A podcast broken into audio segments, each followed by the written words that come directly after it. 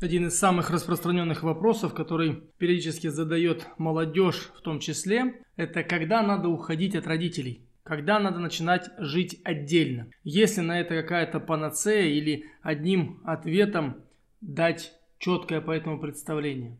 Ведь знаете, э, расхожее мнение, что я своему ребенку Э, там все оставлю, он будет счастливый, богатый, любимый, у него все получится, я ради него работаю. Это одна парадигма мышления. Вторая же, э, и мы видим, что многие звезды ей прибегают. Я своему ребенку ничего не оставлю, я сделал все сам, я создал себя сам. Э, Джеки Чан даже, да, так говорит. Поэтому мой сын должен идти своим путем, создавая себе э, все блага самостоятельно. Есть ли где-то истина в этом? Скорее нет. Скорее нет, чем да. У меня пятеро детей, и я представляю, о чем я говорю. Меня зовут Александр Головченко, я гипнотерапевт. Ко мне можно обратиться с вопросами решения сложных жизненных ситуаций, в том числе и с деньгами. Как найти свой потенциал, как расширить свои горизонты и ресурсы привлечь личностные, как за счет своей мысли, эмоций, а главное действий изменить любую ситуацию. Информацию обо мне можно найти на YouTube-канале, набрав просто Александр Головченко, либо на Инстаграме Головченко, нижнее подчеркивание АВ. Отзывы также можно посмотреть на Инстаграме головченко.ав. Итак, есть ли истина, когда отходить от родителей, что для этого нужно делать? Мы выросли на многих фильмах, где даже русские князья отправляли своих детей в лес, и они там выживали, тем самым подтверждая, что способны выжить сами, значит знают, как выжить своему народу, государству и так далее. Актуально ли это сейчас? Сложно сказать. У каждого свой путь. Я только расскажу представления, которые я имею в виду. Каждый родитель хочет своему ребенку счастья. Подсознательно, неосознанно. И при этом в процессе своих практик я вижу, друзья мои, вижу, что при этом в 90% случаев э, желание успеха своему ребенку это не истинное желание родителя. Все равно у родителя, а, сейчас скажу, вы можете согласиться, не согласиться, но это так. Это то, что я вижу на практиках, на проработках, когда мы идем в подсознание и ищем блоки, мешающие ребенку, который стал уже взрослым, подняться в этой жизни. У родителей есть зависть, которые не реализовали свои мечты и хотят, чтобы ребенок реализовал их мечты. Стать балериной, спортсменом, кем-то еще – кем-то, кем хотят видеть родители своего ребенка, но никак не сам ребенок. И при этом многие говорят, да он маленький, он еще не понимает. Он не знает, вот я знаю, куда ему надо, а он не знает. И отчасти они правильно говорят. Откуда там 7, 8 до 10-летний ребенок знает, что ему в жизни хорошо, а что плохо? И нас, к сожалению, не учат распознавать эти желания ребенка. Не учат. У нас есть зацикленность на своих желаниях, о том, что в какую сторону его отдать, как развить хотя бы э, ту платформу, с которой он может выбрать, куда ему пойти, музыкантом или военным, спортсменом или, не знаю, там, ученым. Это уже сам должен выбрать ребенка, а платформы этой нет. И сколько сейчас в практиках я вижу, когда родители определяли, в какой вуз поступить ребенку. И зачастую вуз не желание, а вуз, где есть знакомые, друзья, куда можно пристроить или меньше отдать денег за вступительные экзамены и как-то там проведут, пронесут и так далее. И вот это в основе своей и выходит потом боком человеку. Даже если он станет на какой-то этапе времени богатым человеком, то внутри возникает пустота. А для чего все это? Нет вот этой связи между тем, что хотелось, что сделалось и что стало. На прошлой встрече я рассказывал понятие правильного неправильного. Это именно вообще его не существует, но если взять за основу, то можно привести к такому состоянию. Правильность это когда ваши желания соответствуют с вашей действительностью. Тогда это, наверное, правильно. Так когда уходить детям от родителей? Как сепарироваться, отделиться от родителей? Поставить центрифугу, да, и на скоростных оборотах, чтобы дети отлетели. Ну, это по физике. Ребенок должен быть самостоятельным, безусловно. Безусловно, ребенка можно отпускать в магазин, и у меня дети э, 5 лет ходят сам в магазин. Смотрю я за ним в окно, да от окна не отхожу на самом деле. Как он зашел, почему долго нет, где он. И я понимаю, что это мои переживания, и они не хороши для ребенка. Потому что за мной также мама смотрела, а не бегай там без шапки и все остальное. И мы это также перекладываем. У меня был знакомый психолог, который лечился у меня, он вообще предположил, что ребенок с первого класса должен сам ходить в школу и, и, и из школы. Когда его спросили, а вы знаете, там же там дороги, ну пускай переходят дороги. И тогда на приеме одна женщина, мама ему сказала, ну и, ну и ребенка, не дай бог, там машина ударит и все. Говорит, как тогда быть? Он говорит, ну так она, он, он, машина его ударит и вместе с вами. Ну такая вот разговор ни о чем в принципе получился, ни ответа никто никому не дал. Я ушел от родителей в 16 лет. Помогло ли мне это? Не знаю. Вот до сих пор не знаю. Правильно или неправильно. Я вырос в тех местах, где сложно было даже сказать родителям, что что-то не так. А сейчас я сам э, постоянно лезу к старшей дочери с расспросами, что в школе не так. У нее недавно э, парта, поменяли их местами, и она села за грязную, исцарапанную парту. И почти месяц ходила в школу, стесняясь об этом сказать. И потом уже как-то мама, и мама сказала мне, и она говорит, ты почему постеснялась? Ну как же, ну сидится же, вроде и нормально. Вы представляете, насколько и мы так и вырастаем. Вроде бы нормально. Парта есть, есть. Писать можно, можно. Ну и что, что она грязная, поцарапанная. Вроде бы стерпится. Вот это тот самый элемент, который и надо вытравлять. А когда вот сейчас мы провели с ней беседу, я с ребенком и с мамой, со своей супругой сделал проработку на вот эту проблематику, что не надо мириться вот с этим моментом. И все надо чувствовать. И что вы думаете? Мы пошли в класс, и сама дочь говорит, э, там, Марья Ивановна, э, я хочу сменить парту. Поменяйте мне, пожалуйста, парту. Небольшое возмущение, и парта была поменена.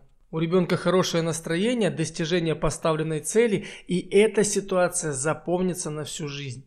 И вот такими мелкими, маленькими ситуациями надо формировать у ребенка его самостоятельность. А время или возраст, когда он сепарируется либо отделится от родителей, наверное, принимает э, большей части и ребенок, и родители. Если ребенку 30 лет, ну явно уже не дело жить с мамой и с папой. Я думаю, что это, вот по моему представлению, это возраст 16-18 лет. Пожалуйста, снимай квартиру, снимай комнату, переезжай, формируй себя. Формируй себя, как живет папа, как живет мама, формируй себя по своей семье. Если у отца привычка бухать, значит и у ребенка будет. Если ребенок видит, что папа каждое утро стоит там в стойке, отжимается, приседает, обливается холодной водой, то и у юноши в 18 лет будет понимание, папа так делал, это запишется на генетическом коде. Или девочка, когда видит, что мама просыпается раньше, чтобы привести себя в порядок, чтобы накраситься, там, умыться, голову помыть, сделать прическу, макияж и встретить новый день в полной красе, понимая, что каждый день это прекрасно. И у девочки формируется такое представление о жизни – Ребят, вот на своих проработках я реально вижу, когда вы каждый день улыбаетесь и мир становится лучше. Какая бы погода ни была, что бы ни произошло. Вон вчера, говорят, Цукерберг, э, великий Цукерберг, э, об, обанкротился, об, обанкротился на 6 миллиардов долларов. И стал, там, не знаю, не первым миллиардером в мире, а шестым. Вот у парня горе, представляете? Нет, я к тому, что весь мир замер в ожидании, да, рухнули там Facebook, Twitter, Instagram и так далее, этот WhatsApp. Вот, пожалуйста, незыблемость всех, казалось бы, мастодонтов э, в один вечер летит в тартарары. И при этом надо уметь сохранять неспокойствие, уравновешенность и осознанность происходящего. Вот как раз то, что я помогаю людям понять, это включить свои резервы, ресурсы и помнить, кто они. Ситуации будут всегда меняться. Казалось бы, крепчайшая семья, неимоверная любовь и расставание. Жена говорит, ты знаешь, я устала, я хочу отдохнуть. При этом я тебя люблю, но хочу отдохнуть. И ко мне приходит мужчина в 50 лет и говорит, да как так, я же всю жизнь ее любил, ну и, и, и, и все, и задыхается, и плачет, и все, и мы с ним начинаем разбирать ситуацию, а ничего не произошло. Точнее, произошло буря. Жена сказала, я устала, хочу отдохнуть, потому что я хочу реализовать свои мечты, а не только твои. И мы когда разобрали, есть любовь, есть. А почему ты не даешь? Значит, где-то ты передавил. Вот это опять к тому же, что нас никогда не учат общаться друг с другом. И вот это же корень от того, как наши дети растут. Когда ребенку уходить? У меня был пациент, ему 32 года, он живет с мамой. Что ему сказать? Уходи, а он говорит, да я не знаю, что делать. Как яйца сварить, не знаю, куда я пойду, что я буду делать. И у человека есть деньги. Опять же, элемент воспитания. Там мама, там все, что все женщины такие сякие, в том числе сама мама так привила сыну. Потому что она от него вампирится энергией. А другой случай, который я неоднократно рассказываю – когда приходят дети, там пять детей, а их мама занимается там, э, ну, колдовством, там, ворожбой на картах, на таро и так далее. Помогает людям, действительно помогает людям, и людям от этого польза, но она это делает за счет энергии своих детей. Все пятеро детей в говне, им по 40 лет, они жить не могут, жить не, есть нечего. Зато мама процветает, помогает людям. И ей что-то предъявляют, говорит, ну я же людям помогаю. Это ваша судьба, дети. То, что я э, за вас решила, что ваши жизни я отдам на алтарь других людей. Представляете, она вампирит их. И только ради себя самой. Своего домика, своей квартирки, своей дачки, а детки в говне пускай живут. Это их жизнь. Она так решила. Когда этим детям от нее сепарироваться? По 40 лет живут в одной квартире все вместе. Ни у кого нет семьи, все э, в нищедродстве, и зато, зато мама занимается помощью людям. Ну что за бред, а? Себе помогите. Когда уходить детям? Болезненный вопрос, реально. Не выгонять же их из дома, да? Нет же такого. 16 лет, все, день рождения исполнилось, отпраздновали, э, котомку дали и сказали, все, пошел вон отсюда, ты больше теперь, дальше ты живешь сам. А может быть так и надо делать? Дать там на дорогу, на метро дать жетончик и сказать, все, иди и выживай как хочешь. Да нет, скорее всего надо делать... У каждой семья по-своему, но надо искать то понимание ребенка, чтобы он понимал, я хочу эту жизнь ощутить сам. Я хочу в этой жизни сделать свои решения.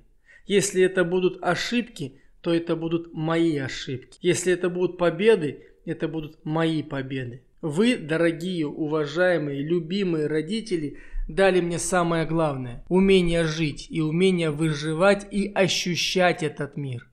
Он меняется каждую секунду. И эти изменения происходят постоянно от того, как мы на них реагируем, сколько мы в них вкладываем энергии, чувств, эмоций, такой окрас они приобретают. Самое простое эти прописные истины, мы их все знаем практически с детства, но применять их очень страшно. Нам всегда ждется, что кто-то все за нас сделает, и мы будем только починать уже на лаврах, и будет нам все классно. А жизнь говорит, нет, родные, пока ты сам не пройдешь вот этот путь взлетов и падений, тебе никто не поможет. Человек приходит один и уходит один. На каком-то этапе ему даны помощники, жены, мужья, дети, но решение он принимает сам. И за свою жизнь будет нести личную, персональную ответственность. Когда уходить? Когда сепарироваться от родителей? Еще раз. Скорее всего тогда, когда он готов. А вот родители должны его подготовить. Именно должны. Не что-то его напичкать там деньгами, квартирами, машинами, чтобы ему было куда уйти, а научить его жить. Вот как только будет ребенок научен жить и скажет «я иду, мир, встречай меня, я выхожу в тебя». Вот, наверное, с этого момента и можно жить уже отдельно. Создавать семью, искать свою женщину или своего мужчину для женщин. И вместе преодолевать уже тяготы и лишения семейной или совместной жизни. Я это вижу как-то так, с любовью и благодарностью.